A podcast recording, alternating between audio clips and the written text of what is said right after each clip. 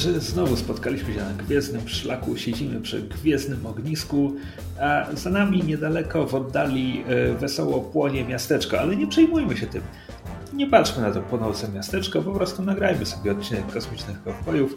Cześć, jestem Krzysiek Seran, a ze mną przy mikrofonach siedzi mysz i Kamil Borek. Hello. Rafała z nami nie ma, bo Rafał gasi pożar w pracy. E, to, to, to jest jeden z elementów płonącego miasteczka. E, innym elementem, który trzymamy kciuki, że będzie kompletnie nieistotny, jeśli będziecie słuchać tego odcinka za miesiąc czy coś takiego, e, ale no, jakaś wywiórka przeżarła jakiś kabelek i serwery się posypały i wszystko nam zniknęło z sieci. Ale, ale pracujemy nad tym, żeby wszystko wróciło kompletnie do normy. Jest już chyba porządku. W razie czego, w razie czego, słuchaj Krzysiek, odgracając nasz składzik w mieszkaniu znaleźliśmy płyty CD, na które są nagrane pierwsze historyczne odcinki Myszmasza. Od tak, pierwszego do 53. Włącznie. No. Blast from the past. Ale czekaj, ja czytałem, że płyty CD to, to, to, nie jest, to nie jest jak tablica wyryta w kamieniu i że to przez parę lat jak płyta CD leży odłogiem, to, to może się zatrzeć. Zobaczymy, no nie, nie, nie otwieraliśmy ich jeszcze. No dobrze, e, tak, Rafała z nami nie ma, ponieważ ma, ma kryzys w pracy, e, ale zebraliśmy się tutaj, żeby omówić odcinki od 22 do 24 Cowboy Bebopa. E, deklarowałem tydzień temu trochę w ciemno, że to znowu będzie rzut trzech różnych bajek. Chyba nie byłem bardzo daleki od prawdy. No, nie byłeś. były bardzo różne bajki. Tak. E, I co? E, jakieś słowa ogólne, czy od razu przechodzimy do cowboy funk? Tak. Znaczy, moje słowa ogólne nie są w tym wypadku bardzo pochlebne. U, ale co, żaden z tych trzech? Trzeci był ok. A pozostałe dwa totalnie po mnie spłynęły. W dodatku, wiesz, oglądaliśmy je rano do śniadania, a ja zasypiałem na nich. No dobra, Myszu, jak ty je tak w, w najbardziej ogólnym wymiarze oceniasz? Podobnie, znaczy może nieco mniej drastycznie niż e, Kamil, ale tak. Jakoś, biorąc no pod dobrze, uwagę, to... że, że zbliżamy się do końca, to jakoś tak być może niesłusznie spodziewałam się jakiegoś większego umf, że zbliżamy się do tego końca, ale być może dostanę to w dwóch ostatnich odcinkach. To znaczy, no, w 24 już ewidentnie zbliżamy się do końca. Hmm. Natomiast, tak, ale jakby too little, too late, jak to mówią. Natomiast mówiłem wam od początku, że Bebop ma pięć odcinków, które są metaplotem, a cała reszta to pojedyncze historyjki. Nie wiem, czemu jesteście zaskoczeni. Nie, nie, to nie chodzi o to, że to są pojedyncze historyjki, dlatego to jakoś... No, odnoszę się do te... tego, co mysz powiedziała, nie? Znaczy po prostu te pojedyncze historyjki dla mnie nie wprowadzają nic interesującego do postaci, czy jakiegoś stanu zastanego. No najwyraźniej tradycyjnie będę najbardziej entuzjastycznym głosem w tym podcaście. Hmm. Co no się dobra. stało. E, I przejdźmy do odcinka 22, Cowboy Funk, e, który zaczyna się od tego, że Spike Spiegel próbuje ująć, niemalże ujmuje e, przestępcę znanego jako Teddy Bomber. Jest to terrorysta, który wysadza budynki bombami ukrytymi w pluszowych misiach. Stąd ksywa. Właściwie ta Spike go nawet łapie, ale wtedy złapanemu, w ogóle złapany też go rozpoznaje i mówi, że my przez te psy powtarzamy sobie, że nikt nie chciałby zostać złapany przez Spike'a Spigla ani Andiego. Na co Spike robi takie Andy? Jakie Andy? I wtedy wjeżdża on, cały na biało. Na koniu dodajmy. Tak. Koń jest tutaj istotnym elementem. Dodajmy, że najpierw słyszymy muzykę. E, westernową muzykę, którą Andy e, sam sobie podgwizduje, bo potem, kiedy będzie się pojawiał w tym kasynie, czy co to będzie, to zgromadzeni tam ludzie zareagują na tę muzykę, więc ona jest diegetyczna. Mhm. Więc on sam sobie gwizdże. E, I tak, jest to cowboy w białym płaszczu i białym kapeluszu na kasztanowym koniu, który wpada do tego wieżowca przez okno. E, po czym próbuje zaaresztować Spike'a, bo sympatyczny starszy pan w mundurze woźnego nie może być terrorystą podkładającym bomby. E, I znaczy, to, to był pierwszy moment, kiedy ja po prostu stwierdziłem, o, znowu mamy farsę. I jakoś nie wiem czemu mam wrażenie, że serial zbyt często sięga e, po ten konkretny gatunek. Nie jestem pewien, czy to jest obiektywnie prawda. To nie jest obiektywne. Znaczy, co to znaczy zbyt często? Zbyt często no, nie jest obiektywnym stwierdzeniem. Tak, ale po prostu mam takie, że to jest kolejny odcinek, przy którym po prostu się wyłączam, bo bo cokolwiek się teraz stanie, nie będzie miało dla mnie żadnego znaczenia, bo po prostu jesteśmy jesteśmy w domenie jakby tak oddalonej od rzeczywistości, że, że ten odcinek nie może mieć wpływu na cokolwiek. Okej. Okay. E, w każdym razie e, Andy odjeżdża konno, tratując bo tam w pewnym momencie dał się przekonać, że to jednak nie Spike jest terrorystą. Poturbowany Spike wraca na Bebopa i relacjonuje swoją przygodę reszcie załogi, ale oni mu nie dowierzają, e, no bo kto to widział kowboja na koniu. E, mówią, już prędzej mówią samuraja. Nawet, że, tak, już prędzej samuraja. Ale Ed e, znajduje kowboja w internecie. Kowboj jest Cowboy nazywa się Andy von de Oniate jest dziedzicem jakiejś fortuny. E, e, Byłym ranch. członkiem... Fortuny, fortuny Ranch, w sensie jakby jest Rancherzy, powiedziane, że to rancherów. jest... Rancherów, tak.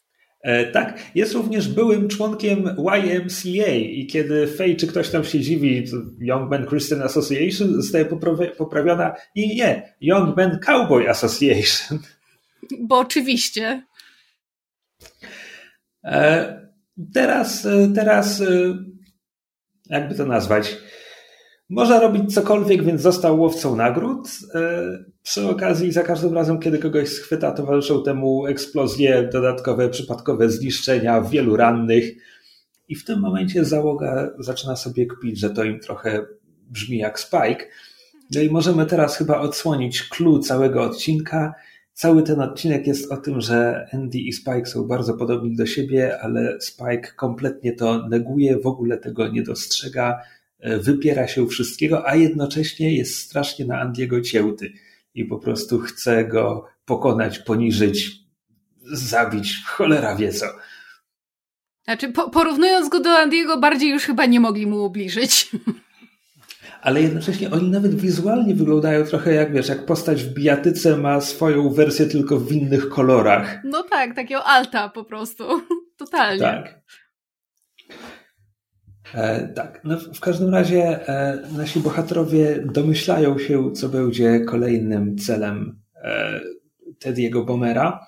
Zresztą są, już do tego gotowi. Już w tej scenie są do tego gotowi, bo tam chyba Fej się bawi jakąś maską, gdzieś Ain paraduje w peruce i to za moment się wyjaśnia, bo okazuje się, że następnym celem no, misio-bombowca jest e, budynek, w którym odbywa się bal maskowy.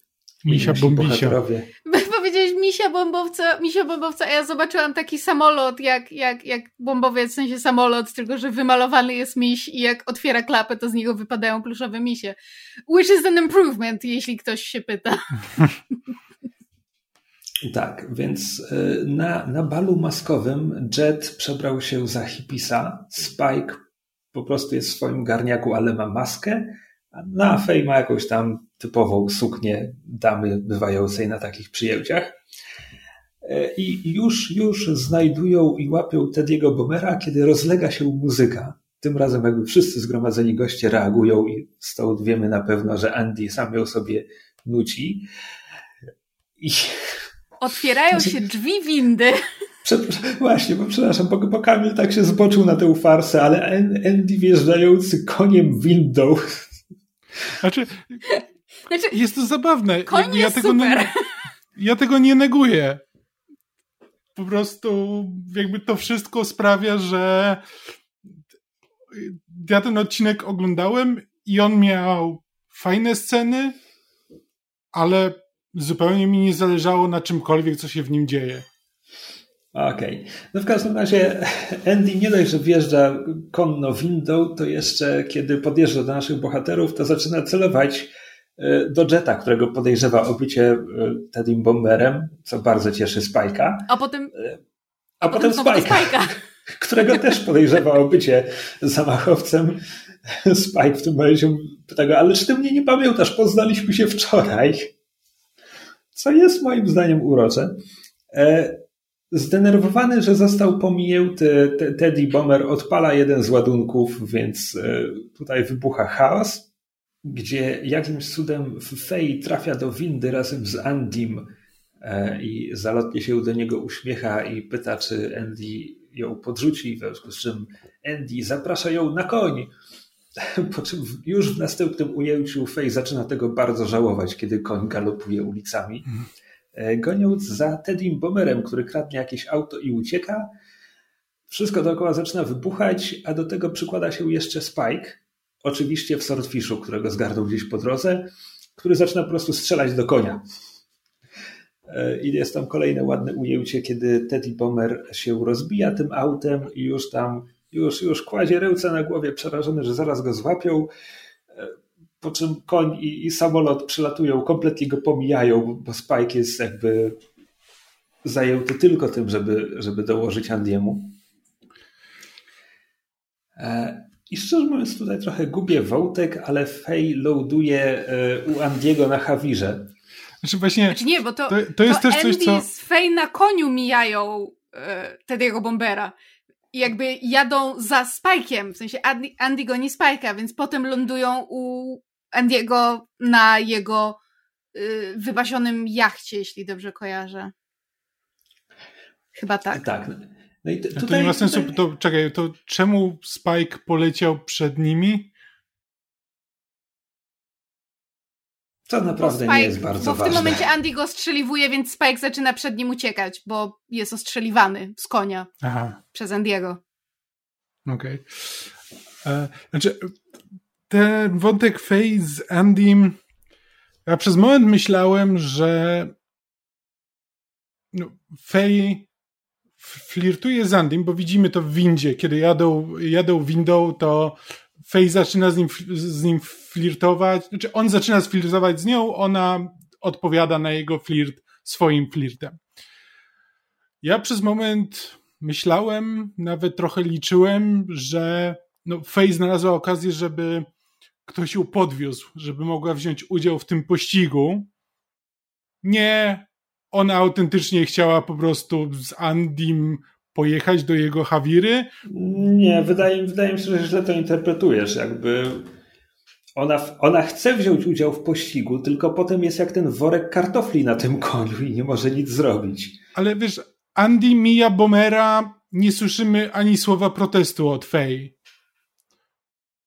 Więc jakby to, ta scena, jakby, tak, do, do tego momentu też sobie myślałem, że no w pewnym momencie Faye coś zrobi, ale potem Andy mija, Faye jedzie z nim i ląduje u niego w domu, więc jedyna znaczy, jakby logiczna, mogę... sensowna Słuchaj, jeśli szukamy logiki i sensu, no to moim zdaniem pasażer galopującego konia nie ma, nie ma dużego wpływu ani na konia, ani na Wystarczyłoby jeźdźca. mi nawet, żeby Fej krzyknęła, że tam jest zatrzymaj się, czy coś takiego.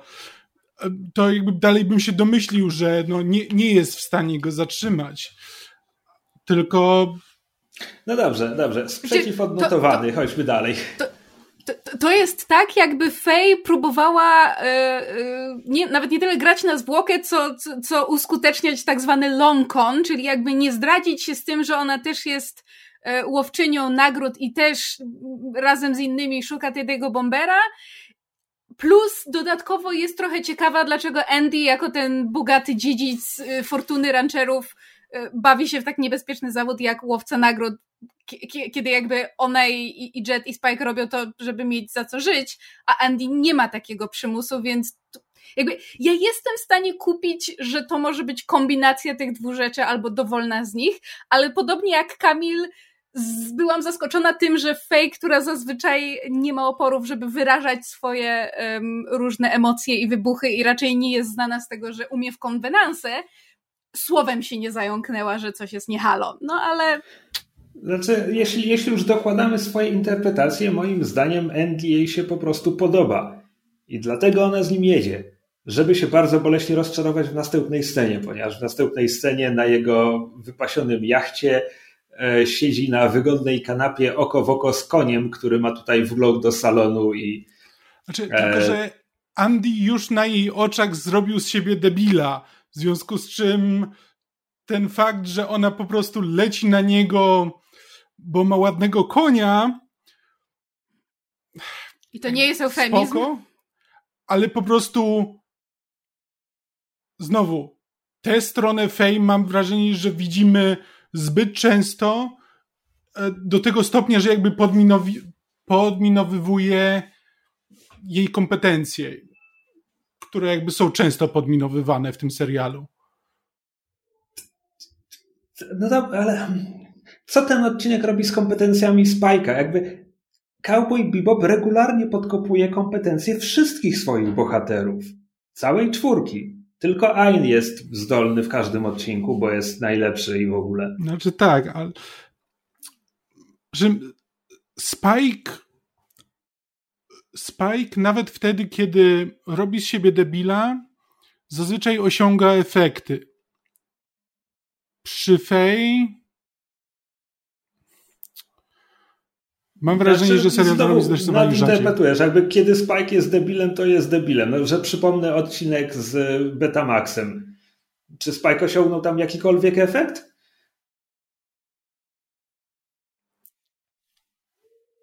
Muszę sobie teraz przypomnieć ten odcinek, ale... Nie, nie osiągnął. Poszli, pokonali bardzo długą wyprawę do głębi kopalń Morli i wynieśli stamtąd zły odtwarzacz, bo byli idiotami przez cały odcinek. Nieważne. Przejdź, przejdźmy dalej. E, więc tak, więc Faye, Faye ma jeszcze ostatnią nadzieję na uratowanie tego flirtu, kiedy Andy przychodzi z, z koktajlem i proponuje jej toast i, i wznosi toast do e, swojego odbicia, które widzi w jej oczach. E, co dla mnie jest to śmieszne. Ja to doceniam. Jest. Nie. No dobrze, e, w następnej scenie Faye wraca na Bebopa. E, tam jest jeszcze jakiś pobocz, poboczny wątek e, z reklamowanym przez, reklamowaną przez Andiego zupą z puszki. Gulaszem. Bo Faye... Słucham? Gulaszem. To nie jest gulaszem. zupa, to jest gulasz. E, tak, e, tak, bo jakby Andy częstował Faye ty, tymże gulaszem i Faye wraca na Bebopa i najpierw rzuca im po prostu jedną puszkę na zasadzie hej, mamy obiad, ale potem w kolejnej scenie widzimy całą piramidę tych puszek, tak jakby ona wyniosła tego kilkadziesiąt. Znaczy, ja z tego zrozumiałam, znaczy, bo właśnie te, te, miałam wrażenie, że w ten sposób serial sugeruje, że tam był drobny przeskok czasowy, że jakby już jest następny dzień i tak jakby Andy nadal zalecając się do Faye wysyłał jej po prostu kolejne puszki, albo nie wiem, albo może rzeczywiście wysłał ją do domu z całą paletą. Kto wie. Też tego nie tak. zrozumiałem, więc nie pomogę. E, tam po drodze był taki wątek poboczny, że za każdym razem Teddy Bomer próbował wyłożyć swoją filozofię i za każdym razem ktoś nie dawał mu skończyć. Zwykle interwencja Andiego. E, teraz e, nasi bohaterowie oglądają odcinek Big Shot, do którego Teddy Bomer wysłał list ze swoim długim manifestem, ale odcinek się kończy, zanim Judy jest w stanie przeczytać choćby dwa zdania. W każdym razie w liście Teddy Bomer mówił, że za moment wysadzi kolejny budynek i nikt go nie powstrzyma, no chyba, że ktoś odgadnie jego przebiegłą metodę, ale oczywiście nikt tego nie, nie odgadnie. E, po czym zaraz w następnej scenie Ed mówi, że wysadza budynki od najwyższego, w związku z czym to będzie ten i ten. I zobaczyłem teraz, e, kiedy Fej wchodzi z gulaszem, to przed nią biegnie Ed z kartonem gulaszu. Aha. I później Ed ustawia, po prostu już, już ustawiła e, te puszki wyjęte z pudła. A widzisz. Tyle. Jedna tajemnica wyjaśniona. e, tak. E, no jakby Faye i Jet mówią, że mają, mają serdecznie dość całej sytuacji i jakby niech sobie Teddy Bomber robi co chce, ale, ale Spike, Spike nie może odpuścić. Spike musi jeszcze raz skonfrontować się z Endym.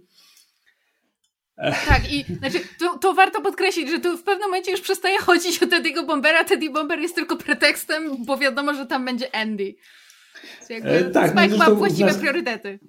W następnej, w następnej scenie Teddy czeka przed tym budynkiem, e, nikt nie przychodzi, w związku z czym on się wścieka, że znowu został zignorowany, już się szykuje tam do wysadzenia, wysadzenia go, ale wtedy pojawia się Spike, który rozgląda się jakby znowu nie daje dojść Teddy'emu do słowa, tylko, tylko pyta, czy, czy, czy widział Andiego, czy on gdzieś tu jest. E, no i znowu słyszę muzykę, wjeżdża Andy na koniu. Znaczy nie, nie, nie. E, na początku słyszą muzykę, znaczy słyszą gwizdanie, Spike się ogląda, widzi staruszka z te, jednego z tych staruszków, którzy się przewiniają, którzy, który sobie przechodzi i gwizdże obok. I dopiero chwilę później przychodzi Andy, więc to jest jakby druga scena, w której wiemy, że to jest diegetyczne gwizdanie. Tak.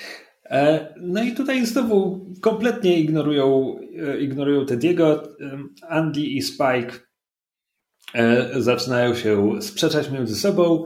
No i te, Teddy przyciąga ich uwagę, wysadzając jednego z misiów.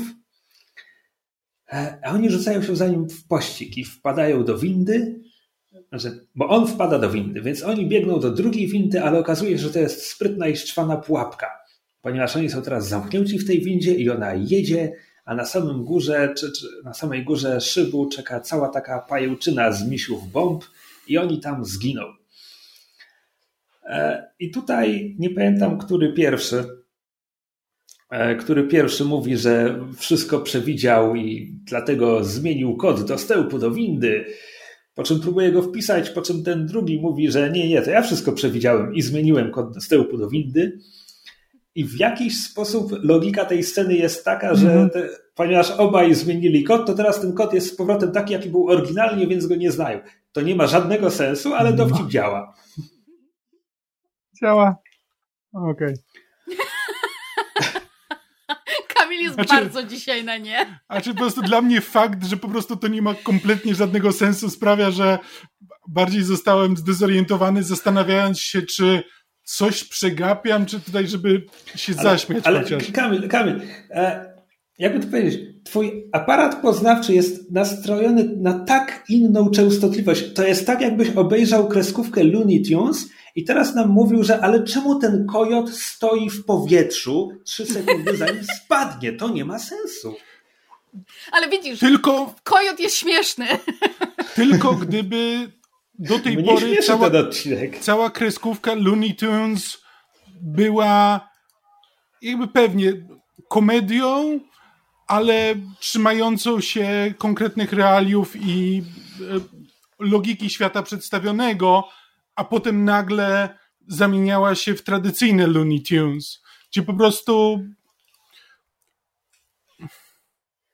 który to jest już odcinek tego sezonu? To jest chyba już ósmy odcinek tego sezonu. Mam wrażenie, że co najmniej od sześciu powtarzamy, po jak różnych gatunkach skacze Cowboy Bebop. Ale nawet kiedy skaczę po gatunkach, to jakby mam wrażenie, że oglądam historię w tym samym świecie, w którym oglądałem ją do tej pory. A tutaj po prostu mam wrażenie, że to jest sen jakiś złoty, który po prostu jest wyjęty i nie ma to żadnego znaczenia, bo jesteśmy, no to co powiedziałem, jesteśmy tak oderwani od rzeczywistości, że ani nie może się tutaj wydarzyć cokolwiek dramatycznego, bo wtedy po prostu nie będzie miało żadnego znaczenia, ani nie bardzo jest mowa o jakimkolwiek rozwoju postaci. Znaczy po prostu od razu mnie to nastraja tak, że cokolwiek się tutaj wydarzy, nie może mieć wpływu na całą resztę serialu. No dobrze, ale mówimy o serialu sprzed ponad 20 lat. Jakby przypomnijmy sobie telewizję z lat 90. Jakby seriale wtedy miały odcinki, te odcinki opowiadały zamknięte historie i czy Star Trek Next Generation rozwija jakąś postać w każdym swoim odcinku? No, znaczy nie, nie w każdym. Okej. Okay. No to w tym odcinku nie rozwijamy postaci. Znaczy problem. Nie no, ale czegoś czegoś się dowiadujemy, jakby cokolwiek, jakby ich decyzje są zakotwiczone w tym, co o nich wiemy. To, co się wydarza, jest zakotwiczone w tym, co wiemy o świecie. Ewentualnie są odcinki, które wprowadzają jakby nowe, czy, czy to będzie, e, czy to będzie holodeck, ale to jakby wiemy, że jesteśmy na holodeku, tutaj obowiązują inne zasady, albo jesteśmy na planecie, która została przejęta przez kogoś i e, jakby mamy wyłożone, w jakim jesteśmy świecie i jakie obowiązują zasady, w związku z czym możemy obserwować, jakby sobie poradziły postaci w takiej sytuacji, która tak bardzo odbiega od tego, do czego są przyzwyczajone tutaj po prostu nagle wprowadziliśmy właśnie odcinek Looney Tunes, który zupełnie nie rozumiem, jak się ma do reszty. I do tego stopnia, że nawet nie działa dla mnie cały motyw przewodni tego, że Andy jest odbiciem Spike'a, bo Andy jest tak bardzo karykaturalny, tak bardzo idiotyczny, tak bardzo nie wie, co robi, że to odbicie dla mnie nie działa. Jakby jedyne co, to że obaj są bardzo dumni. Ale to jest jedyna ich wspólna cecha charakteru. A poza tym nie widzę między nimi paraleli na tyle, żeby mnie interesowało, jak to się dalej potoczy. Bo jakby widzę od samego początku, że nie, to nie są te same postaci. To nie jest Y, odbicie lustrzane, które ma jakieś inne podejście do rzeczy. Jakby od samego początku. Andy ma przed sobą swój cel i jako łowca nagród nawet go nie rozpoznaje. I jakby pewnie Spike też czasem robi z siebie debila, ale nie idiotę. No. Nie jest hmm, głupi w tym jest po prostu jest ignorancki albo po prostu mu nie zależy, ale nie jest po prostu tak moim, głupi, że moim zdaniem bywał. zastanawiasz się w jaki sposób może oddychać. Moim zdaniem bywał. No dobrze, ja tutaj dojść, tutaj do... też się zgadzam, że bywał. Dojdźmy do końca tego odcinka. E, Andy i Spike uciekają z windy nie jest to aż tak trudne, jak mogło się wydawać Teddy'emu Bomerowi sam Teddy Bomer zostaje ujęty przez Faye, kiedy próbuje opuścić miejsce zbrodni. E, po czym e, widzi przez lornetkę, że Andy i Spike zaczynają się wspinać po ścianie na szczyt wieżowca, tylko po to, żeby dotrzeć na szczyt i stoczyć tam dramatyczną walkę. E, Spike i fu, Faye i Jet stwierdzają, że no dobrze, niech się, niech się chłopcy bawią i oni stąd spadają. I tak, oni są na szczycie, wieje dramatyczny wiatr targający płaszczem i kołnierzem koszuli i zaczynają do siebie strzelać i się bić. I tam jest moment, kiedy obowiązuje fizyka z Looney Tunes, kiedy Spike wyprowadza kopnięcie w locie i leci tak długo, że Andy ma czas, żeby skoczyć na jakąś, jakąś żerć, która przez pochylnie podbije Spike'a do góry, ponieważ pewnie jesteśmy już na tym etapie, że czemu by nie. Spike zostaje pokonany, e, jest tak wściekły, że uderza o jakiś kawałek ściany i te drgania doprowadzają do osunięcia się części rumowiska, niemal grzebią z Andiego i Andy stwierdza, że ktoś, kto jest w stanie tak potężnie uderzyć, jest lepszym łowcą nagród od niego i uznaje swoją porażkę i oddaje Spike'owi swój biały kapelusz, a ponieważ koń wjechał tu windą, to odjeżdża tym koniem. To było zabawne. Koń no wjeżdżający tak, znaczy, windą. Koń, Koń jest moim ulubionym elementem całego tak. odcinka. Absolutnie. E, tak. E, w ostatniej scenie z załogą e, Spike zajada ze smakiem gulasz Andiego i opowiada, z dumą opowiada o tym starciu e, i o tym, jakie było wspaniałe i chwalebne. E, reszta go trochę ignoruje, a w ostatniej scenie odcinka wieziony więzienną furgonetką Teddy Bomber ma czas wyłożyć strażnikowi swoją filozofię. No bo strażnik pyta, o co właściwie ci chodziło i po co to było. No i Teddy zasadniczo mówi, że konsumpcjonizm jest zły, a wysokie budynki są jego najjaskrawszym przejawem i dlatego chciał je zniszczyć, ale w sumie to wszystko nie miało sensu. I wtedy słyszą, to już nie jest ta sama muzyka, prawda? Chyba nie. Chyba nie. Tego nie sprawdzę. Ale coś w każdym razie przyciąga ich uwagę, bo wzdłuż, znaczy wzdłuż tej samej drogi na koniu galopuje Andy, który każe się y, nazywać Musasim, ponieważ jest teraz w kimonie i z przepasanymi mieczami, więc w ten sposób wracamy do dowcipu sprzed połowy odcinka. Znaczy tylko y, drobna uwaga, y, Bomer stwierdza, że chyba to nie miało znaczenia w momencie, kiedy już widzi Andiego. Okej. Okay. I to jest odcinek Cowboy Funk.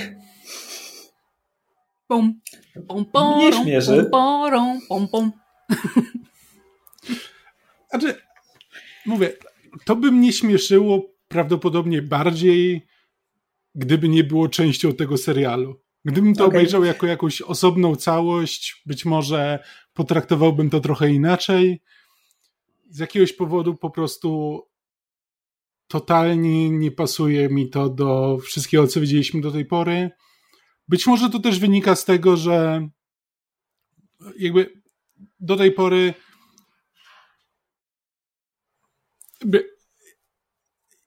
ja mówiłem na początku, że Cowboy Bebopa oglądałem kiedyś, tak dawno temu, że nie pamiętam z niego nic, że równie dobrze mogłem go nie, nie oglądać. I być może jakby moje oczekiwania były zawyżone i do tej pory nie jest to serial, którego się spodziewałem. Nie chcę powiedzieć, że który pamiętam, bo, bo, bo go nie pamiętam. Bo nie pamiętasz. Ale nie jest to serial, którego się spodziewałem. Nie jest to do końca to, na co liczyłem.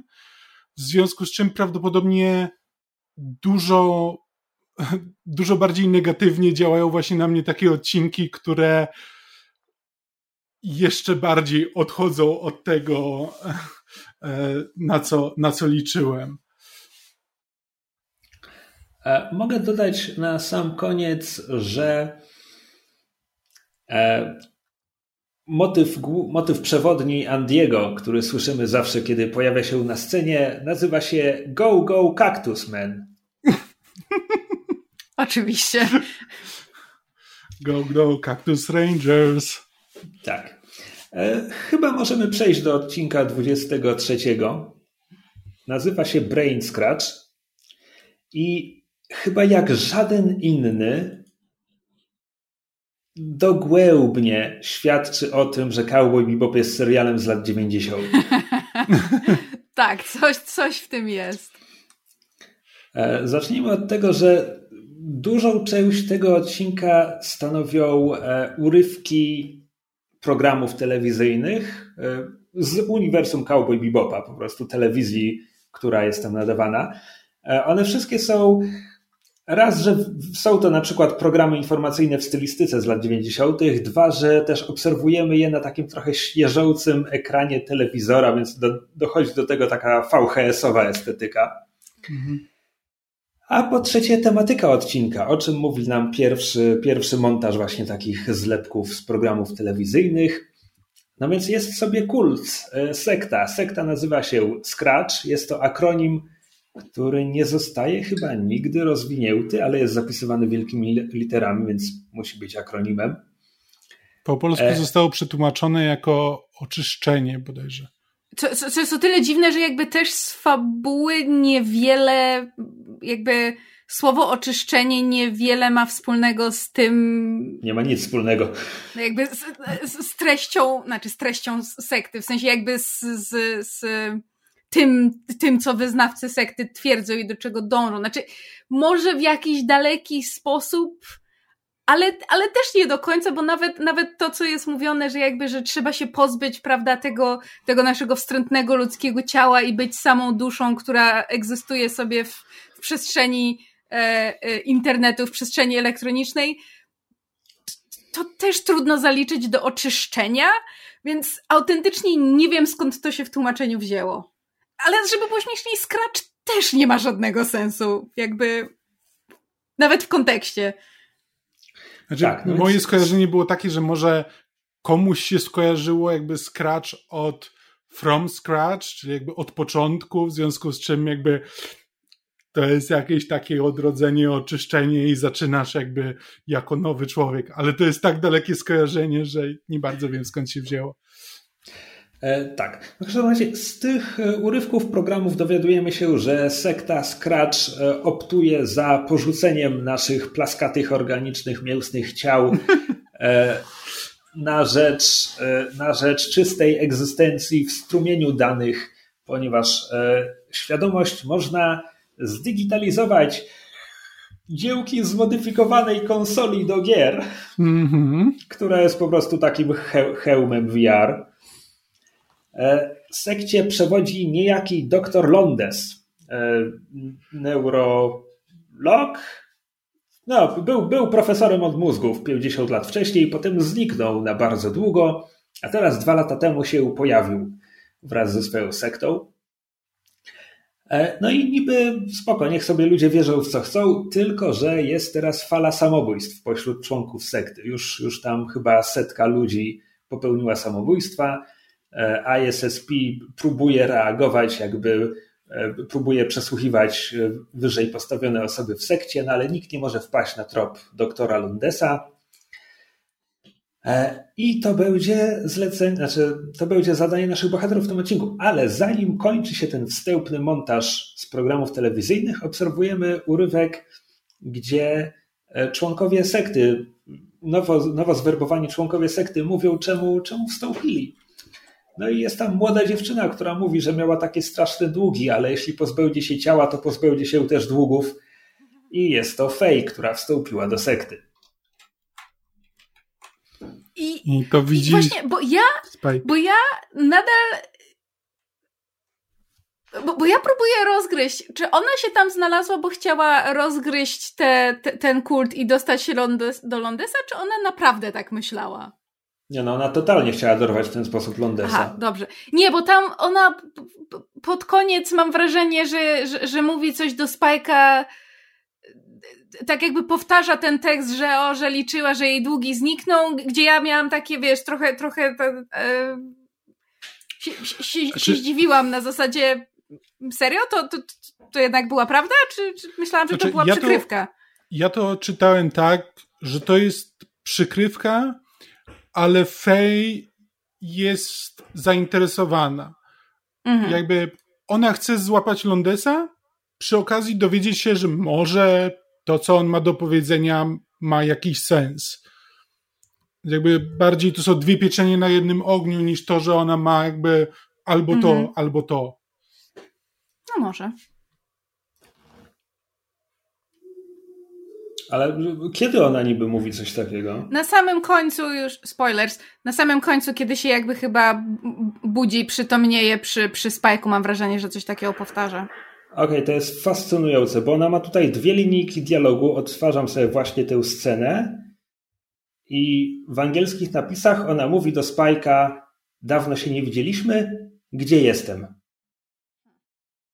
Więc to brzmi jakby znowu wam angielski dubbing dopisał coś, czego w ogóle nie ma w oryginale. A czekaj, a może ona to mówi wtedy, kiedy się do nich wdzwania, żeby ją uratowali? Okej, okay, to, to też jest możliwe. No nieważne. To by miało więcej sensu. To by miało więcej sensu, ale y, dziękujemy, że nas y, okay, sprawdziłeś dobra, i wywołałeś przed tablicę. Kliknąłem sobie tę scenę, ona faktycznie mówi coś takiego, ale mówi to w momencie, gdy traci przytomność. Jakby mam wrażenie, że to jest raczej kwestia tego, że ona nie myśli już logicznie w tej w, mhm. w tym momencie. Tak, mówi, chyba jednak nie pozbędę się tych długów. I mdleje. No tak, no ale dodajmy też, dodajmy też, że za Londesa jest 38 milionów ulongów, chyba najwyższa nagroda, za którą uganiali się w tym serialu jak dotąd. Więc Max się bawi za drzwiami. No tak. E, więc, więc być może można też rozumieć w ten, w ten sposób. W każdym razie, nasi bohaterowie, w sensie Jet i Spike, nie przejmują się za bardzo tym, że Faye dołączyła do kultu, do sekty, bo tak jakby zakładają, że zrobiła to po to, żeby dorwać Londesa, e, a po prostu robi to na własną rękę, no bo nie chce się dzielić nagrodą. To jest temat, który wracał kilkakrotnie w ciągu tego serialu. E, I właściwie chyba bardzo szybko widzimy, do czego prowadzi śledztwo Fej, tak jak patrzę teraz na streszczenie fabuły. E, a, e, Spike i Jet zaczynają prowadzić własne śledztwo w poszukiwaniu doktora Londesa, które do niczego ich nie doprowadzi. A tymczasem Fej w siedzibie sekty dociera do jednej z niewielu rzeczy, które naprawdę dobrze zapamiętałem z tego odcinka, bo to jest po prostu widok robi wrażenie, bo jest to kolumna telewizorów. Mhm. Kolumna telewizorów, która ona, ona jest w jakimś zrujnowanym budynku, gdzie jest w ogóle dziura w, w suficie prowadząca na piętro wyżej, w związku z czym ta kolumna jest wyższa niż tylko wysokość jednego, jednego poziomu budynku. No i na tych ekranach, nie, chyba w tym momencie te ekrany po prostu szumią. Tak, tylko szumią. Wszędzie są tak. porozrzucane trupy. Tak, więc Faye przestępuje nad jakimiś zwłokami, te ekrany szumią, no i ona zaczyna tracić kontakt z, z rzeczywistością. Za moment, za dwie sceny mniej więcej, jeszcze połączy się z naszymi bohaterami, e, no ale nie, nie przekaże im żadnych ważnych informacji, bo nie będzie w stanie. Tymczasem e, Jet i Spike prowadzą właśnie śledztwo. Właśnie śledztwo. Własne śledztwo. Da? Nie wiem, co się dzieje. E, I przy czym właściwie powiedziałbym, że Jet prowadzi własne śledztwo, bo ja nie wiem, co robi Spike. Bo Jet znalazł jakiegoś starego kolegę doktora Londesa i próbuje go wypytać o to, czy Londes naprawdę istniał tak w ogóle, bo to też nie jest do końca pewne, a jeśli to, czy, czy on wie, co, co może się z nim dziać. Niestety stary to kolega... Wypytuje? Wypytuje? Co? Jet. Jet. Jet go wypytuje. A, Jet, dobra. Spike w tym czasie chodzi no. na ulicy chodzi od wyznawcy... do rekruterów sekty, tak. tak. I mówi, że Dobrze. chciałby porozmawiać. I'd like to speak to your leader. Dobrze, źle zrozumiałem to, co powiedziałeś, bo myślałem, że mówisz, że Spike nie wiadomo, co robi, bo poszedł do starego nie, kolegi. Nie, nie, chodzi, chodzi, chodzi mi o to, że ja nie wiem, co Spike robi, ale to nie jest śledztwo, to jest po prostu tak, daj tak. ulotkę, a teraz chcę się spotkać z twoim szefem. Jak, którego nikt nie widział od 50 lat. Tak, to ta, tak, a propos, tak a propos jego kompetencji w zawodzie. E, no ale ten stary kolega profesora Londesa jest stereotypowym staruszkiem w cowboy bebopu. Bebopu? Cowboyu bebopu. Kałobe Beppo. E, znaczy w ogóle nie kontaktuje i Jet się niczego nie dowiaduje. W związku z czym obaj wracają na bebopa Aha, Ed, Ed w międzyczasie próbuje hakować internet, e, ale też, też mu nie wychodzi, też się niczego nie dowiaduje, w związku z czym cała trójka wraca taka podminowana, e, nie mają kompletnie nic. E, w tym momencie zaczyna się odcinek Big Shota, gdzie Punch i Judy mówią, że trwa polowanie na profesora Londesa, ale właściwie to nic nie wiemy i nie mamy dla was żadnych informacji. To znaczy nie do końca, bo Punch ma informacje dla widzów na koniec odcinka. Zostali skasowani i zdejmują ich z anteny. No. E, co jest bardzo symboliczne. Kończy się epoka kowbojów i do końca serialu zostały tylko trzy odcinki, ale też bardzo mi się podoba bardzo życiowa scena, która tam jest, bo w tym momencie e, Judy po pierwsze wychodzi z roli tej, tej wdzięczącej się i kręcącej bioderkami do kamery blondyneczki i wścieka się, że dowiaduje się o tym w tym momencie na antenie i że nikt jej o tym nie powiedział. Jakby, jak, że tak powiem, ja nigdy nie miałem prawdziwej, porządnej pracy, ale jak czytam sobie, jak ludzie są zwalniani i jak to się odbywa, e, brzmi to wiarygodnie. Ty. Jak właściwie nasi bohaterowie w końcu trafiają na. A! Jet wpada na pomysł. Żeby się podłączyć Jet... do oczyszczenia. E, tak, Jet wpada na pomysł, żeby kupić sobie konsolę, e, którą następnie Ed zhakuje i w ten sposób, e, ponieważ ta konsola w jakiś sposób służy sekcie, to oni spróbują i wykorzystają to przeciwko sekcie. Co jest bardzo sprytnym pomysłem, swoją drogą. Prowadzi też do zabawnej scenki z Jetem stojącym w kolejce pełnej dzieciaków podekscytowanych tym, że będą sobie mogli kupić konsolkę. Mia jak to zobaczyłam, miałam traumatyczne flashbacki ze smyka. Jakiekolwiek zakupy w smyku. Nie? Nobody? Just me? Okej. Okay. Znaczy, ja po prostu miałem takie, że widać, że to jest serial sprzed 20 lat, bo Jet idzie kupić konsolę do gier właśnie do jakiegoś kosmicznego odpowiednika smyka, podczas gdy obecnie to byłby po prostu jakby sklep z elektroniką, a ta kolejka byłaby pełna nerdów. No, Dorosłych tak. nerdów. Ujmę to tak. W tym odcinku jest wiele takich przesłanek. Kolejną jest to, że e, reklama, reklama konsoli, jak ona się nazywa? Brain Dream. Reklama konsoli Brain Dream podkreśla to, że przestaną ci się plątać kabelki od odpadów, bo Brain Dream ich e, nie używa. E, zresztą chyba zaprezentowane w tej reklamie pady, e, no, trivia, trivia mi mówi, że to są pady od Famicomu, Super Famicomu, Sega Mega Drive i PlayStation 1. Okej. Okay. E, tak, w każdym razie ogólnie, obiektywnie, to jest bardzo dobry pomysł, ten pomysł Jetta. Nasi bohaterowie często są idiotami, więc podkreślmy, kiedy faktycznie robią coś mądrego no, mądrego, że tak powiem, w ograniczonym zakresie, bo oczywiście Jet zakłada tę konsolę i korzysta z tego programu, z którego korzysta sekta, w związku z czym natychmiast zaczyna padać ofiarą prania mózgu, ale wtedy wchodzi on, cały na rudo-biało, e, bo jest to największy udział Aina w serialu. Po pierwsze, zaczyna warczeć na ekran Eda, bo coś go niepokoi. Po drugie, gryzie Jetta w udo, żeby go wyrwać z tego transu, żeby się opamiętał i zdjął konsolę z głowy, a my już widzieliśmy, że Jet kompletnie odpłynął na kanapie, już jakby stracił, stracił kontrolę nad sobą. Po trzecie, i to jest, to jest ta cudowna scena, która po 21 odcinkach e, jakby Wynagradza nam to, jeśli pamiętamy, że Ain jest tym data psem. To po 21 odcinkach widzimy, co to w końcu znaczy. Bo w następnej scenie, jak już Jet sam sobie zszyje udo, zakłada konsolę na, e, na web Aina, kierując się logiką, że no psy też mają fale mózgowe, więc czemu by nie? Więc niech Ain sobie, no, niech sobie nosi konsolkę, a Ed wszystko schakuje po czym chwali Eda, że tak szybko mu idzie to hakowanie, bo faktycznie widzimy na ekranie, że tam wszystko, jakby te zabezpieczenia padają jedno za drugim, a Ed nie dotyka klawiatury. Jest przebitka na Aina, który z hełmem, z hełmem na oczkach, tylko czasem mu uszka drżą. E, I Ain hakuje internet. I jest jeszcze... to piękne. I 21 odcinków, żeby do tego doszło.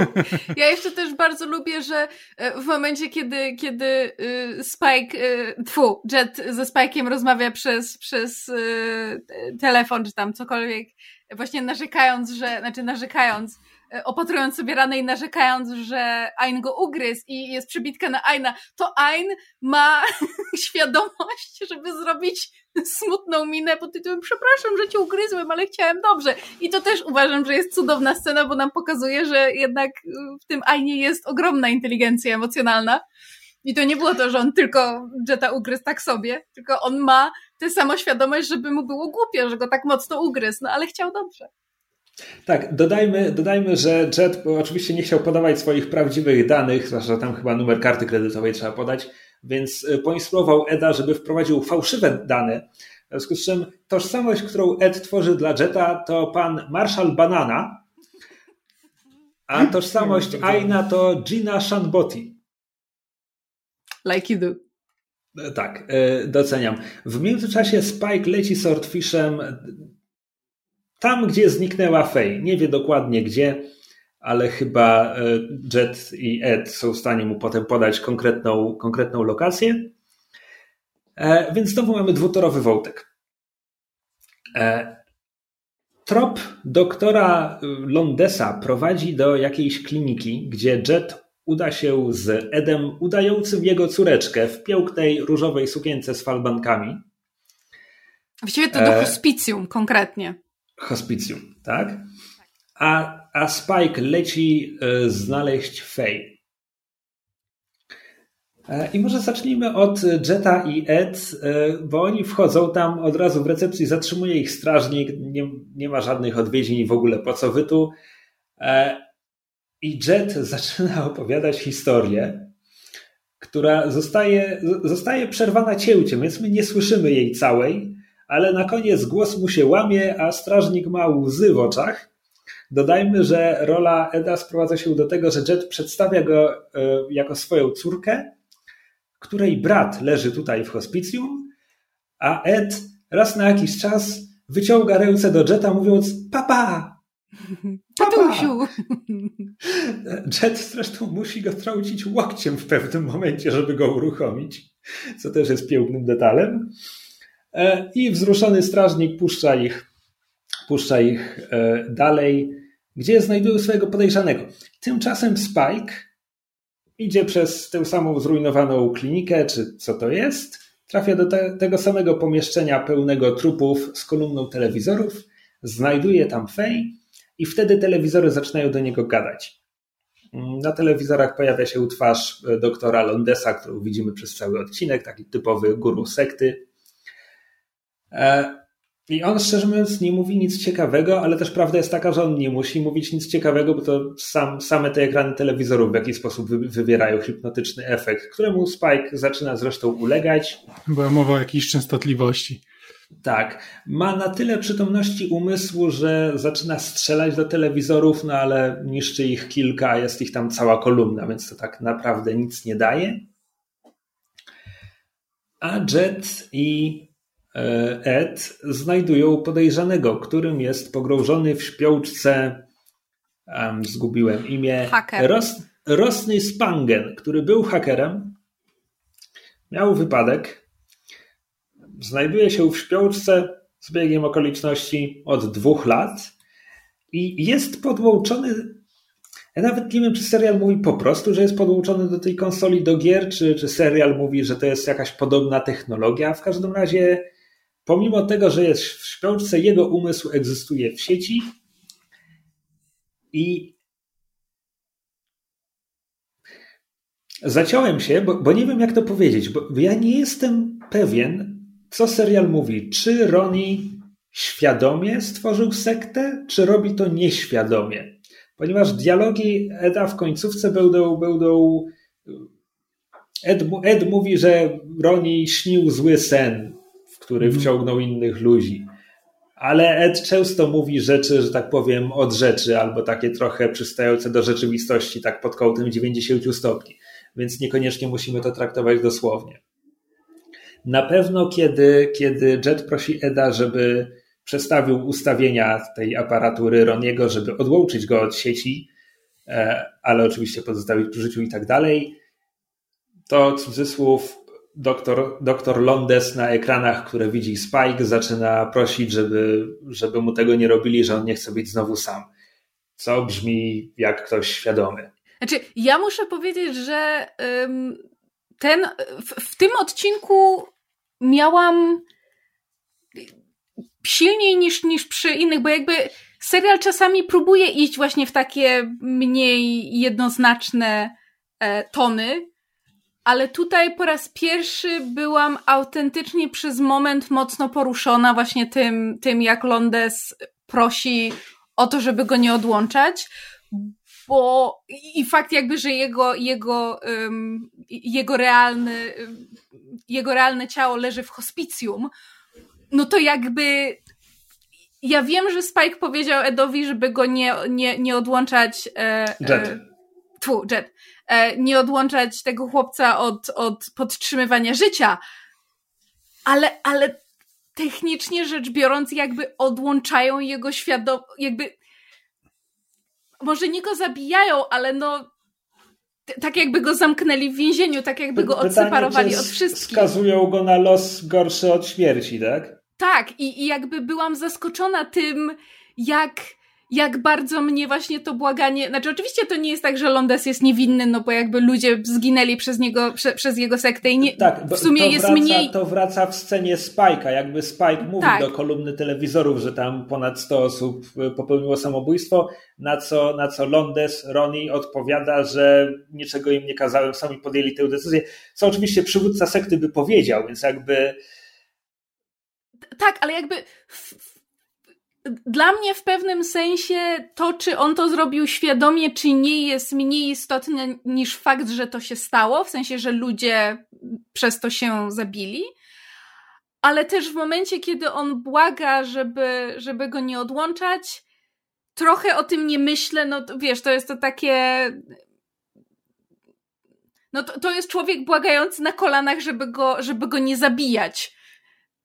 I, I w sumie zaskoczyło mnie trochę, że, że, że, serial w ogóle to zrobił, że, że miałam poczucie, że to nie jest, że oni wiedzieli, co robią, że twórcy świadomie zrobili, um, tak tę scenę napisali i zanimowali, żeby ona była poruszająca e, i żeby odniosła taki, taki, taki skutek, żeby trochę, trochę widza poruszyć czy nim wstrząsnąć, ale z drugiej strony jestem zaskoczona tym, jak bardzo to spływa po, po wszystkich zaangażowanych, biorąc pod uwagę, że Spike i Ed też mają podgląd na, na tego cyfrowego Londesa i, i widzą i słyszą, co on mówi, a Spike znaczy, go widzi na wieży telewizorów. Spike jest mordercą, jakby pewnie teraz, teraz zabija tylko w obronie własnej, goniąc, goniąc innych przestępców, e, ale jakby Spike jest dość bezlitosnym gościem. Tak, ale z drugiej strony serial nam uparcie pokazuje, że on nie jest kompletnie bez serca, że to jest, wiesz, ten morderca o złotym sercu, czy jakby tego nie nazywać, że on ma takie tak. momenty, kiedy go tak, poruszają jakieś się... takie przypadkowe niemalże rzeczy. E, tak, ale wydaje mi się, że o ile jest w stanie okazywać e, współczucie i empatyzować z różnymi, nawet, nawet nie tylko z ofiarami, bo, bo empatyzuje też z ludźmi, którzy ewidentnie podjęli złe decyzje i teraz mierzą się z ich konsekwencjami, że przypomnę odcinek pierwszy, gdzie empatyzuje z tamtą kobietą, której imienia niestety nie pamiętam, która jest przestępczynią i jest ze swoim chłopakiem przestępcą i handlują dragami i tak dalej.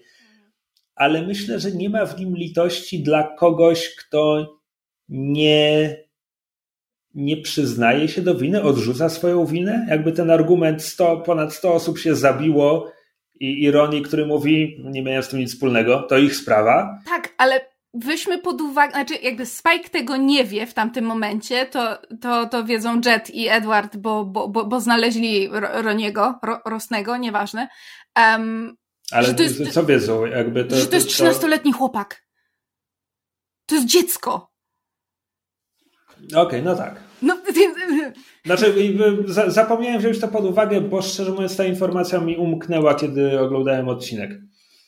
Jakby... E, teraz zobaczyłem ją na wiki. Jeszcze jakby, i, i to znaczy, że on dwa lata temu miał wypadek, czyli, czyli jakby technicznie rzecz biorąc, jeżeli liczyli upływ nie, nie, czasu. Teraz, teraz źle czytasz wiki. E, miał wypadek, kiedy miał 13 A, lat. miał wypadek, kiedy miał 13, bo już myślałam, znaczy, że w takim razie miał 11. że 15-latków należy karać ciężej niż 13-latków, bo nie o to chodzi, tak? Jest, tak, jest no, niepełnoletni, kropka. Chodzi mi o to, nadal chodzi mi o to, że był jakby dzieckiem i, i to, znaczy to by się wpisywało trochę w to, co serial już wielokrotnie nam pokazywał, mniej lub bardziej dosadnie, że dzieci potrafią być bezmyślnie okrutne.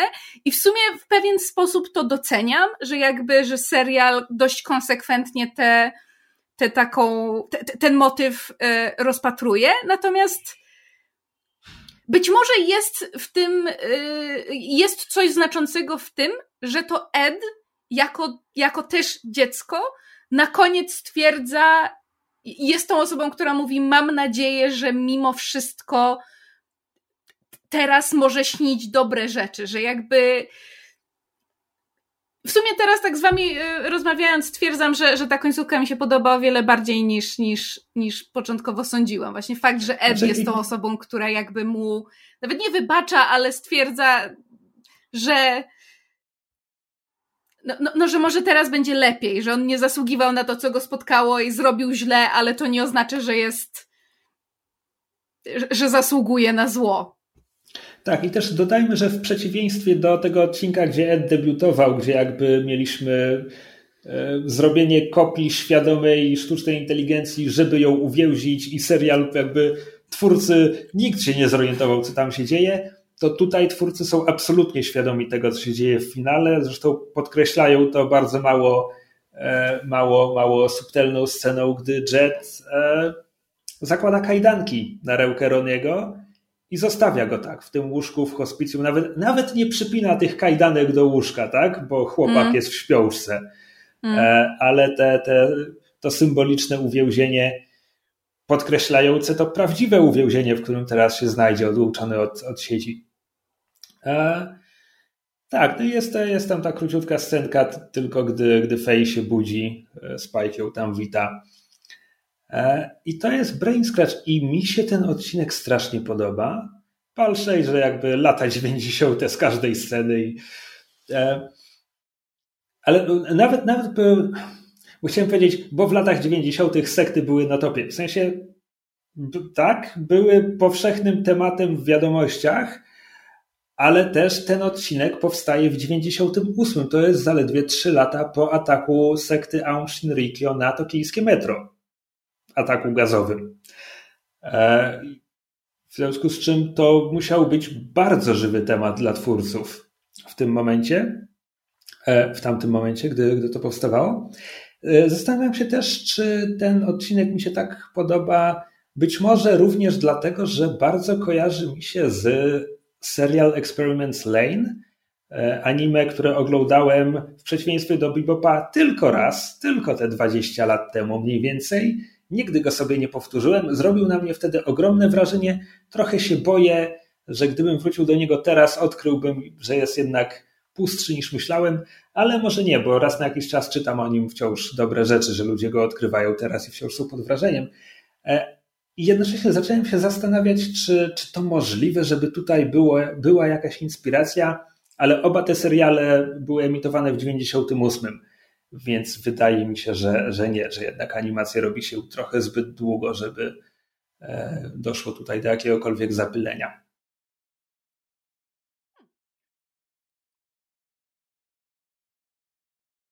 No dobrze, e, odcinek trzeci, ostatni. Kamil, jesteś wytłumiony. A. Mówiłeś coś, nie usłyszałem tego, bo byłeś wytłumiony. Nic, nieważne. A okej. Okay. E, jeszcze coś o Brain Scratchu, czy, czy przechodzimy dalej? Jest okej. Okay. Podobał okay, mi się ty, ten odcinek. Tylko okej, okay. okej, okay, znaczy, nie. Podobał mi się. Ale no dobra, okay, nie zrobił na mnie wielkiego tak, wrażenia. Tak, tak, tak, się tylko upewniam, że po tobie spłynął, no bo mi się bardzo podobał, mysz też była poruszona, więc... więc... Znaczy, jakby zgadzam się ze wszystkim, co powiedzieliście.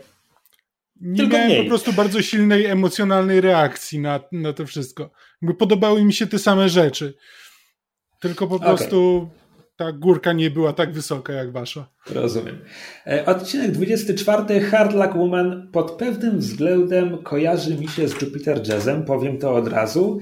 E, dlatego, że kiedy omawialiśmy Jupiter Jazz, e, nie wiem, to chyba Kamil rzucił stwierdzeniem, że, że Jupiter Jazz leci na samych vibesach. Hard Luck Woman leci na vibesach. Hmm. I tak jak mówiłem, to wtedy mi się podoba, kiedy ten serial leci na vibesach. Czy ten odcinek mi się podobał najbardziej z całej tej trójki? Tak, fabularnie tu nie dzieje się bardzo dużo. E, postaram się go streścić dużo szybciej niż robiłem to w, w przypadku dwóch poprzednich, bo też nagrywamy już dość długo. E, odcinek zaczyna się od tego, że Faye raz po raz ogląda tamtą taśmę Betamax najwyraźniej próbując, próbując sobie cokolwiek przypomnieć. E, w pewnym momencie okazuje się, że Ed siedzi tuż koło niej i Ed mówi, że rozpoznaje tego morskiego lwa. Jak mówiłem, jest to symbol Singapuru, no ale nasi bohaterowie tego w tym momencie nie wiedzą. I że, i że może tam zaprowadzić fail. Następnego dnia, znaczy następnego dnia rano, ranek w kosmosie nie bardzo ma znaczenie. W następnej scenie jest poranek i Bebop e, wylądował, jest na wodzie na Ziemi. E, Jet jest wściekły, bo lecieli na Marsa, bo gonili za jakąś nagrodą, a Spike spokojnie myje sobie zęby na pokładzie i potem mówi mu tylko, że dziewczyny sobie poszły. E, Fej leci Zedem na wskazane miejsce. Może pochylmy się na moment nad tym, że leci z Edem. Ed jest przywiązany do kokpitu Red Taila z zewnątrz. Pewnie, czemu nie? Myślę, że Ed to się bardzo podoba. Tak. E, tymczasem gdzieś indziej na Ziemi pojazd, który wygląda e, zaskakująco jak Mako z pierwszego Mass Effecta, wyjeżdża z wody i jedzie do krateru, który właśnie powstał po uderzeniu asteroidy i wysiada z niego dwóch dziwnych mężczyzn, którzy są najwyraźniej geodetami, bo zaczynają tam jakieś pomiary. Wspominam o nich, bo będą ważni, tak? Wiadomo, nic nie dzieje się przypadkiem. E, Fej ląduje Zedem na gigantycznym wysypisku śmieci, gdzie Ed e, znajduje konewkę i mówi, że, że no, konewka, leci z niego woda, leci z niej woda, tak jak z tego lwa morskiego leciała woda. W związku z czym Fej jest oczywiście wściekła, e, po czym otaczają ją dzikie dzieci. I nie jest to eufemizm. Nie jest to eufemizm. Jedno z dzieci pyta Fej, czy, czy, czy może sobie wziąć jej paznokieć. Wystarczy tylko jeden. E, prezentując przy tym słoik pełen. Nie widzimy szczegółowo czego, ale. Paznokci. Mówi, że to są paznokcie. E, miejmy nadzieję, że to paznokcie, tak? E, po czym e, znikąd pojawia się zakonnica ze szlauchem, która polewa dzieci i fej, żeby, żeby je przepełdzić. I w następnej scenie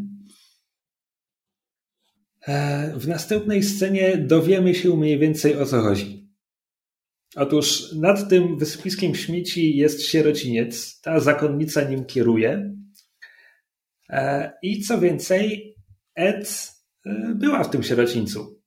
E, jak, jak siostra, przepraszam, Wikipedia, pomóż. Siostra Klara mówi Fej, że Ed zjawiła się pięć lat temu i spełdziła tu z nimi kilka lat, a potem sobie poszła, jakby była kotem. Cytat z odcinka, bardzo mi się spodobał.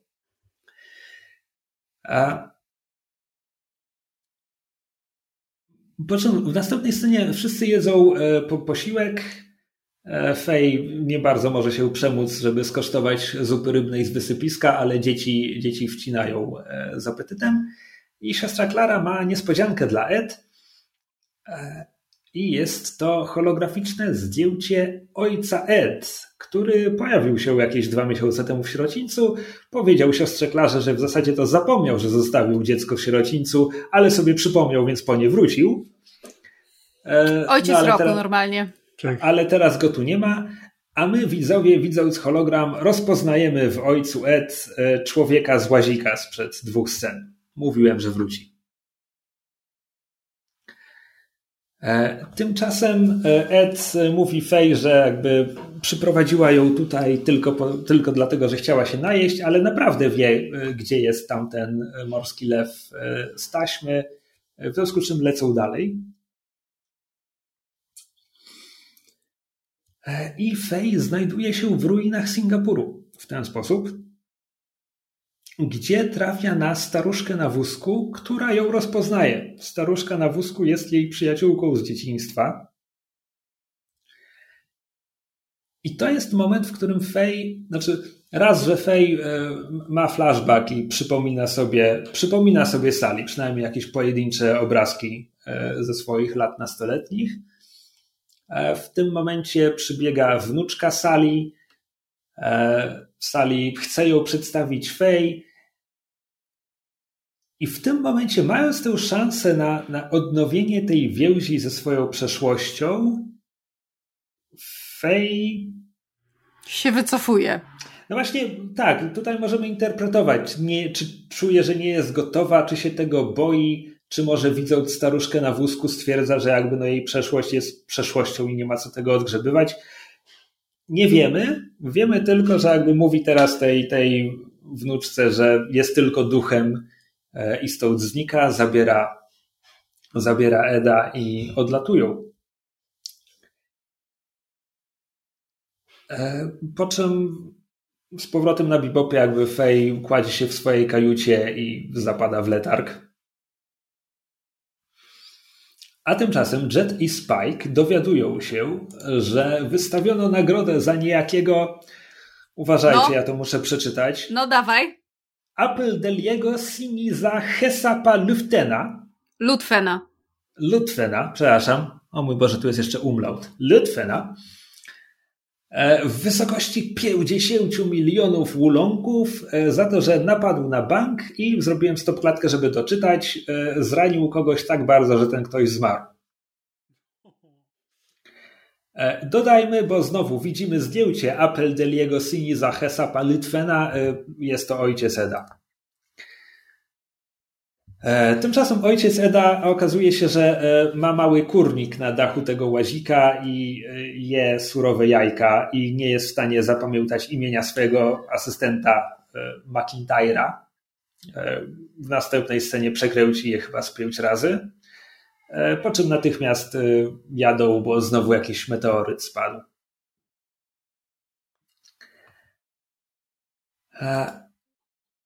I co? I tutaj krzyżują nam się te dwa wątki.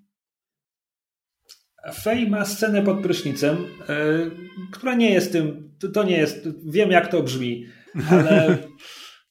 Trochę tak, też Fej... tak wygląda. Jakby... Nie do no, końca ona... jest tym, ale jest trochę tym. No ale ona jest, jest kompletnie bez ducha, jakby z, bez ducha i bez ruchu, jakby to nie jest scena nacechowana erotycznie, umówmy się, pod żadnym względem. Okej, okay, tak, ten argument byłby mocniejszy, gdyby nie zaczęło się od najazdu kamery zaczynającej się w pół jej pośladków. Właśnie. Dlatego mówię, że jest trochę tym, jakby nie, nie jest tylko po to, nie jest to jakoś.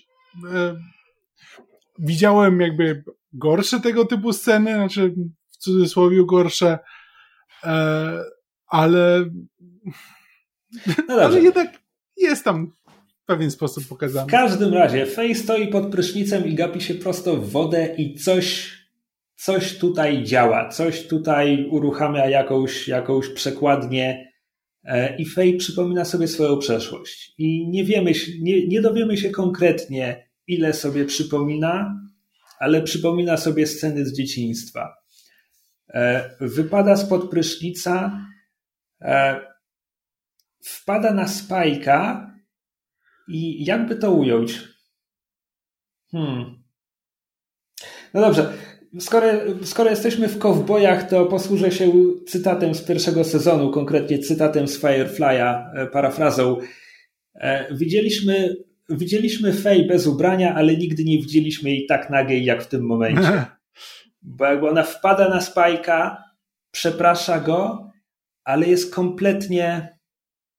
No właśnie, czy kompletnie nie jest sobą, czy właśnie w tym momencie widzimy prawdziwą Fej bez całej tej, tej pozy, tej zasadniczo sztucznej osobowości, którą wymyśliła dla siebie. Dla siebie. Znaczy, no, e. jest tutaj inna, jakby szukanie prawdziwej Fej.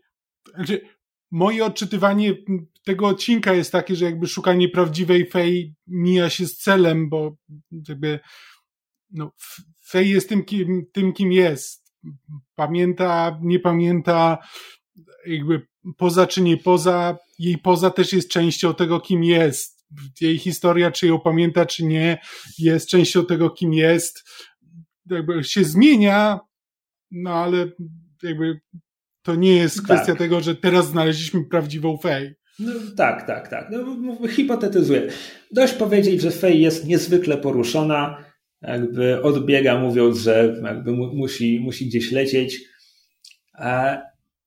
Poświęca chwilę, żeby y, znaleźć Eda i powiedzieć jej, że, e, że, skoro, że skoro jej ojciec jest gdzieś tu na ziemi, to powinna go znaleźć, że ma kogoś, do kogo należy, a nale, należenie do kogoś czy czegoś jest e, najwspanialszym, naj, najwspanialszą rzeczą e, i że nie powinna tego tracić. I odlatuje. E, tymczasem Spike i Jet znajdują Apple Deliego, e, który razem z McIntyrem prowadzi jakieś tam pomiary.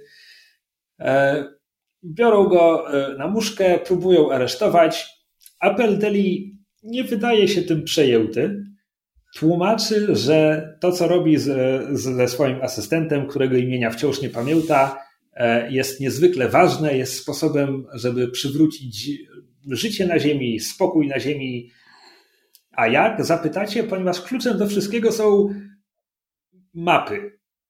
Najwyraźniej. Najwyraźniej najważniejsze są mapy, w związku z czym oni jeżdżą po całej Ziemi i nieustannie aktualizują mapy. Nieustannie, bo te meteoryty, te fragmenty rozbitego księżyca cały czas spadają na Ziemię i cały czas zmieniają e, linie brzegowe i co tam jeszcze, w związku z czym oni jeżdżą od krateru do krateru, żeby aktualizować mapy. I to jest, to jest całe ich życie i cała, cała ich rola ale jest to niezwykle hiperważne. E, Jet i Spike są skołowani, ale nieustępliwi i e, próbują pojmać e, próbują pojmać Apple, chciałem powiedzieć Apple Seeda, ale to jest inne anime. Apple Deliego. który ja nie wiem, czy on trzymał je w rękawie. W każdym razie on, on jadł surowe jaja, tak? Teraz rzuca surowymi jajami w pistolety Jetta i Spike'a. Albo w twarze. Co najwyraźniej w jakiś sposób e, je dezaktywuje. bo Spike znaczy... dostaje w pistolet jajem, no, po czym wyrzuca pistolet. No bo to jest fe, nie? To jest fe. No, umówmy się, to jest fe. A Jet dostaje w twarz i to jego dezaktyw dezaktywuje e, tak. skutecznie. Tak. Po czym Spike odrzuca pistolet i rzuca się z pięściami na apel Deliego, który okazuje się... Rozmawialiśmy przy okazji no, dwóch odcinków temu, że, że Cowboy Bebop skacze po gatunkach. E, no więc byliśmy już w Looney Tunesach w tym odcinku e, podcastu, a w tym odcinku Bebopa nagle znajdujemy się w Dragon Ballu, bo Apple Deli jest po prostu, jest tyle poziomów nad Spike'iem, że zbija jedną ręką jego ataki, a w większości to nawet nie, nie, musi, nie musi e, blokować, bo po prostu tam pół kroku i już schodzi z linii.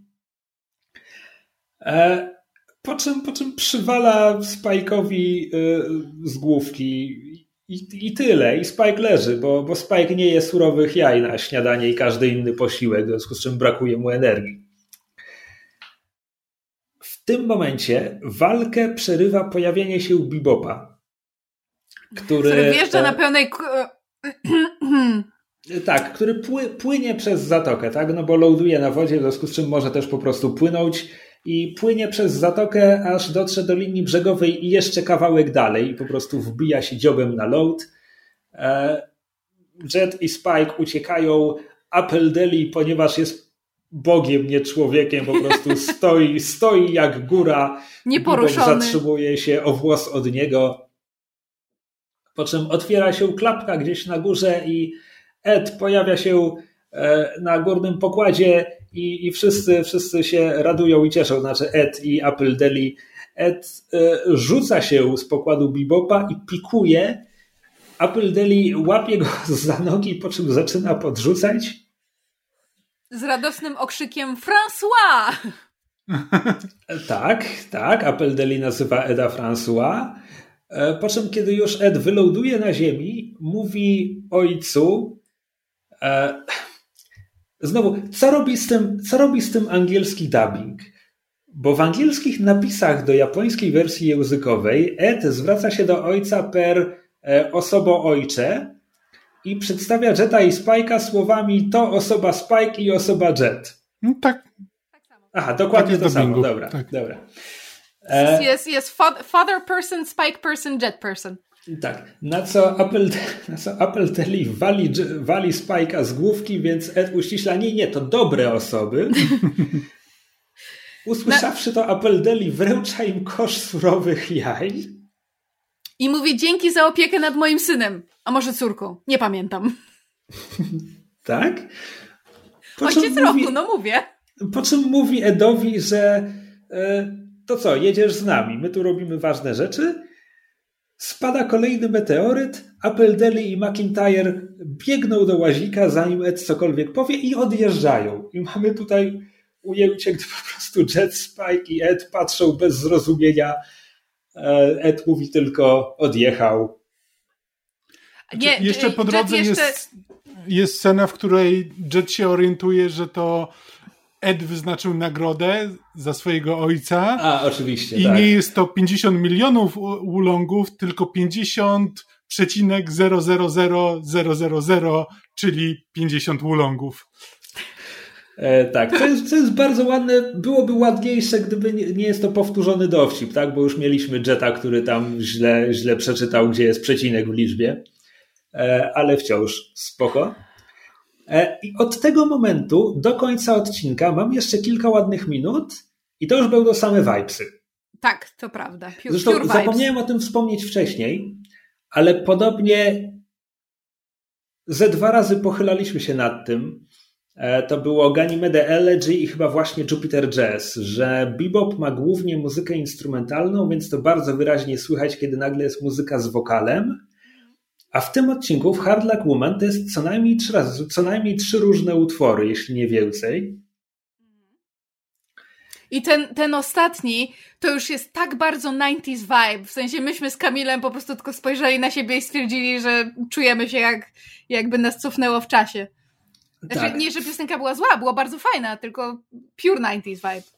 Tak, nie, nie będę już szukał jakby czym były te dwie poprzednie piosenki. Dość powiedzieć, że teraz jak zaczyna się końcówka tego odcinka i zaczynają lecieć same vibesy, to jest utwór Call Me, Call Me e, wykonywany przez e, Steve'a Conte. E, to jest w dalszym ciągu Seatbelts, zespół Yoko Kano. Kanno. I co się dzieje w tych vibesach?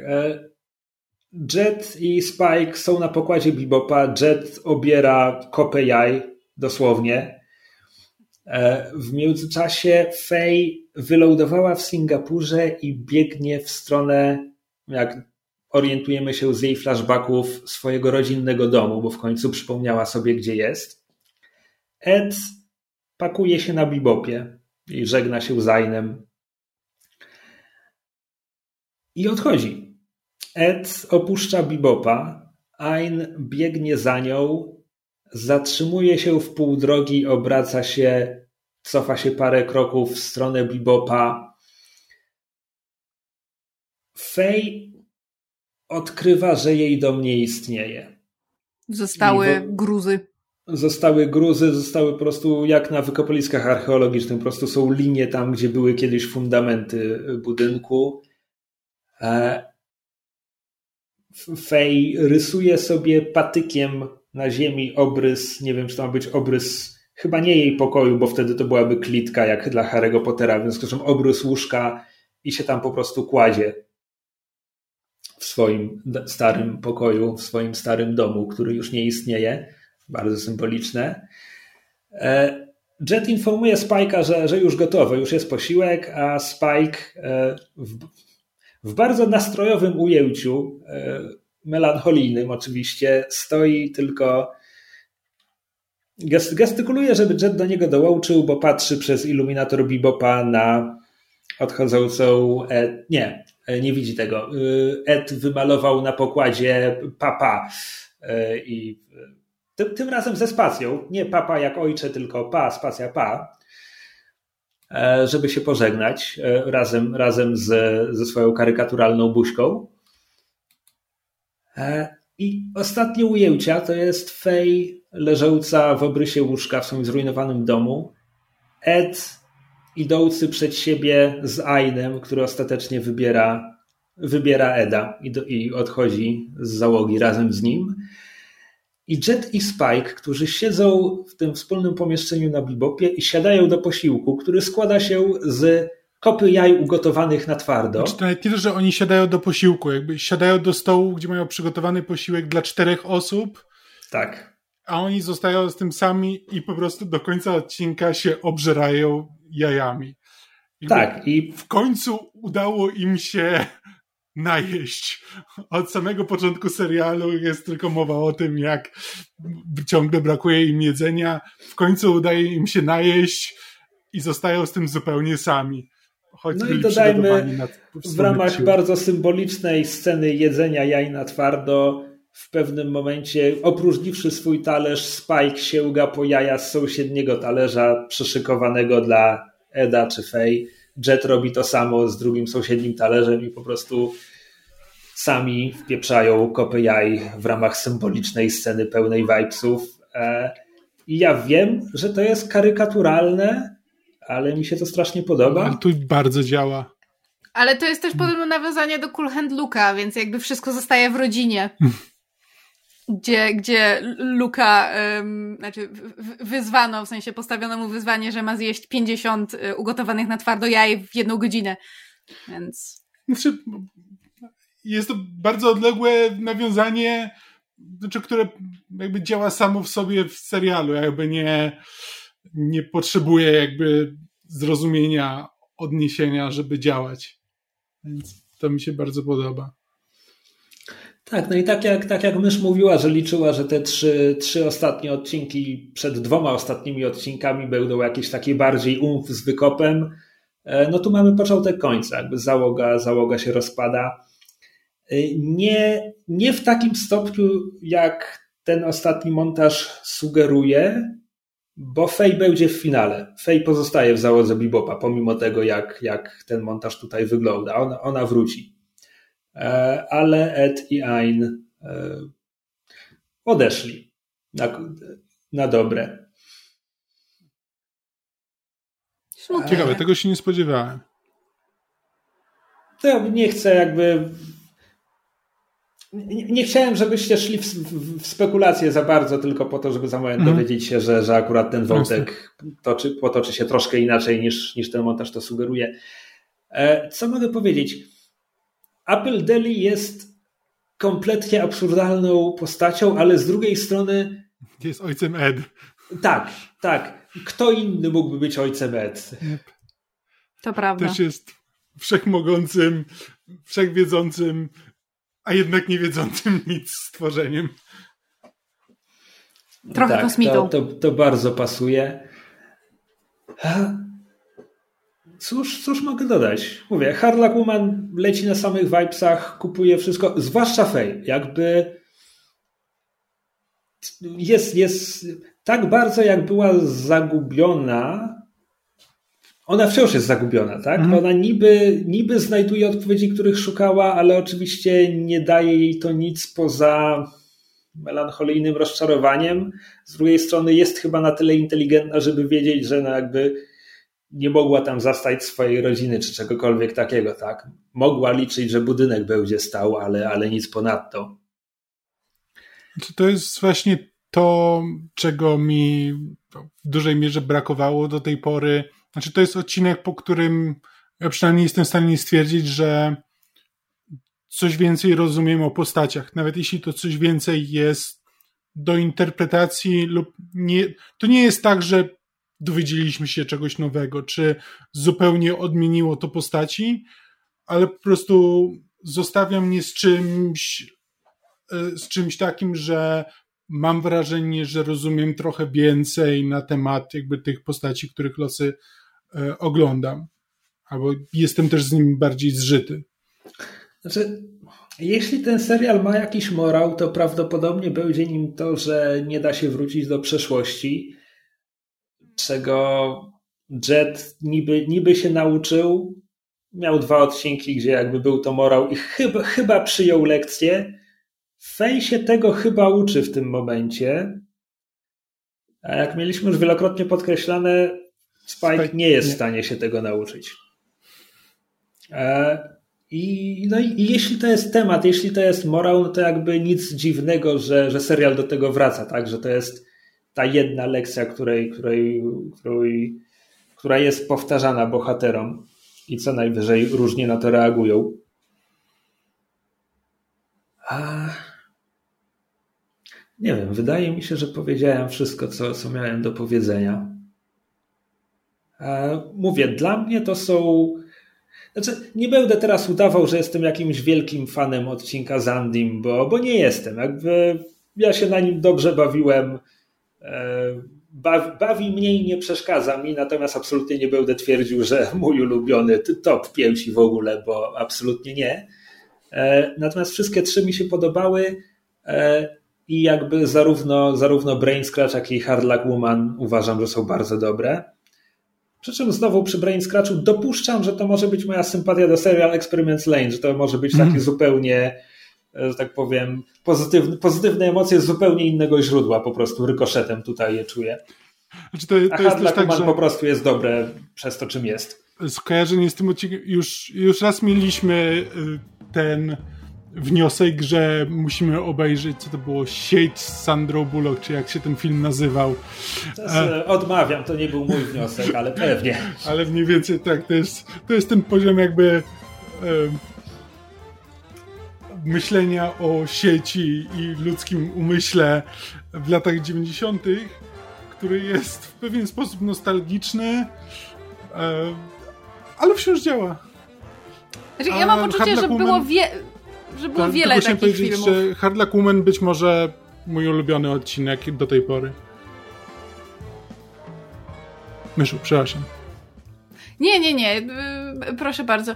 Nie, nie wiem, czy bym się po, po, posunęła aż do takiego stwierdzenia, że mój ulubiony do tej pory, ale ja mam pamięć krótką i wybiórczą, w związku z tym umówmy się, że to, co żeśmy obejrzeli do tej pory, zatarło się w mych wspomnieniach. To może, Myślę... Możemy się jeszcze tak umówić, że nagrywając następny, ostatni odcinek, zrobimy sobie w pewnym momencie przerwę, żeby przewertować listę wszystkich odcinków i wtedy spróbujemy wskazać nasze ulubione. O Boże, dużo ode mnie wymagasz, bo właśnie chciałam powiedzieć, że w, w ostatnim, w, w, kolejnym, ostatnim już odcinku Cowboyów, gdzie będziemy omawiać dwa ostatnie odcinki, to podsumuję sobie cały serial i to będzie moje, e, że tak powiem, wydanie osądu. No okay. A tak, żeby wybie- tak wybrać ulubione dziecko, takich rzeczy się nie robi. Dobra. E, postuluję, żebyśmy już zakończyli, bo przez szerszenie i pożary ten odcinek był już wyjątkowo długi e, i gdzieś tam jest dziecko, które pewnie powinienem wykopać. Tak jest. Prawdziwy ojciec. A może syn. E, także ten, słyszymy się, e, drodzy słuchacze, słuchaczki, osoby słuchające za mniej więcej tydzień. Mówię mniej więcej, bo ta katastrofa z serwerami też trochę wykoleiła nam harmonogram, więc teraz ci kowboje będą już tak ukazywać. Jak będą, to będą, no po co drążyć. tak jest. Do zobaczenia, do zobaczenia, i do usłyszenia. Wtedy, Cześć. kiedy będziemy. Cześć.